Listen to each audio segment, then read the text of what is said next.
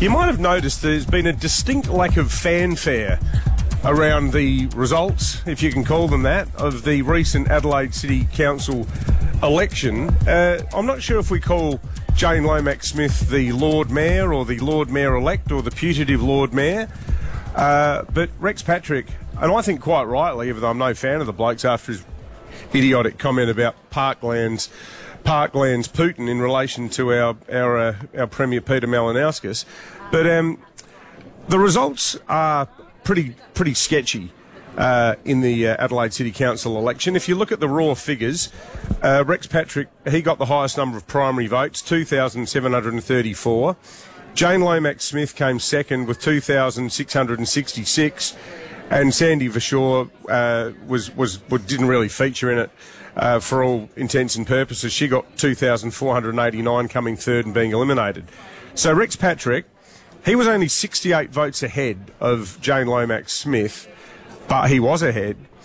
When Sandy Verschoor was eliminated, um, she uh, enough of her preferences ended up going to Jane Lomax Smith to get Jane Lomax Smith over the line. Well, I'm hearing from so many different people around town that the extent of the murkiness around this dodgy situation where Chinese overseas students were were being corralled together to fill in ballot papers means that there is a huge probability, and it's got to the point now where the, even the former Attorney, Attorney General Mick Atkinson, I noticed, was tweeting about it yesterday, that the entire city council election will be declared null and void. What? And possibly held again.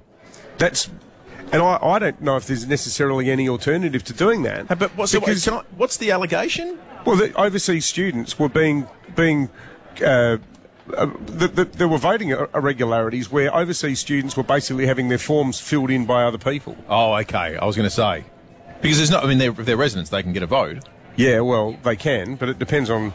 I'm, I'm not sure if filling in other people's ballots. No, that would is be necessarily the done thing. Do we know who they were filling in for? Well, no. Well, no. We we, okay. we might have our suspicions, but we probably shouldn't flesh them out. No. Okay. Uh, certainly not suggesting that it was any of the Lord Mayoral candidates, but there's enough susness over this election mm. that there are because where has there been like an official these are the winners I mean, end of I, story? I haven't seen it. The big photo with all the regalia on, yeah, and yeah. The, the town hall picture, and like I watch this space. I think something's going to happen, and uh, could happen sooner rather than later. That'd be an extraordinary story, isn't it? Isn't there another story here that's just too hard, and maybe maybe the point is no one cares about talking about that? If you can corral a couple hundred people together and swing the Lord Mayoral election, don't we have a bigger problem about what people think of the city council and their engagement well, with that totally. level of government? Yeah, I, I did a piece about it this morning in the paper. There's Yeah. 30,000 people and businesses enrolled to vote in the city, and one in three of them bothered to vote. And of, of the of the one third of people who voted, um, the, the Lord Mayoral candidates, none of them could even crack 3,000. So we have a situation where you can become Lord Mayor of Adelaide with fewer than one in every 10 available voters in the city wanting to endorse you. If you were seen and as- these people wield all this clout over how the city Well, operates. If you're seen as that unessential or irrelevant to so many people, it's just it doesn't reflect well on that tier of government, does it? No, no, of course it doesn't.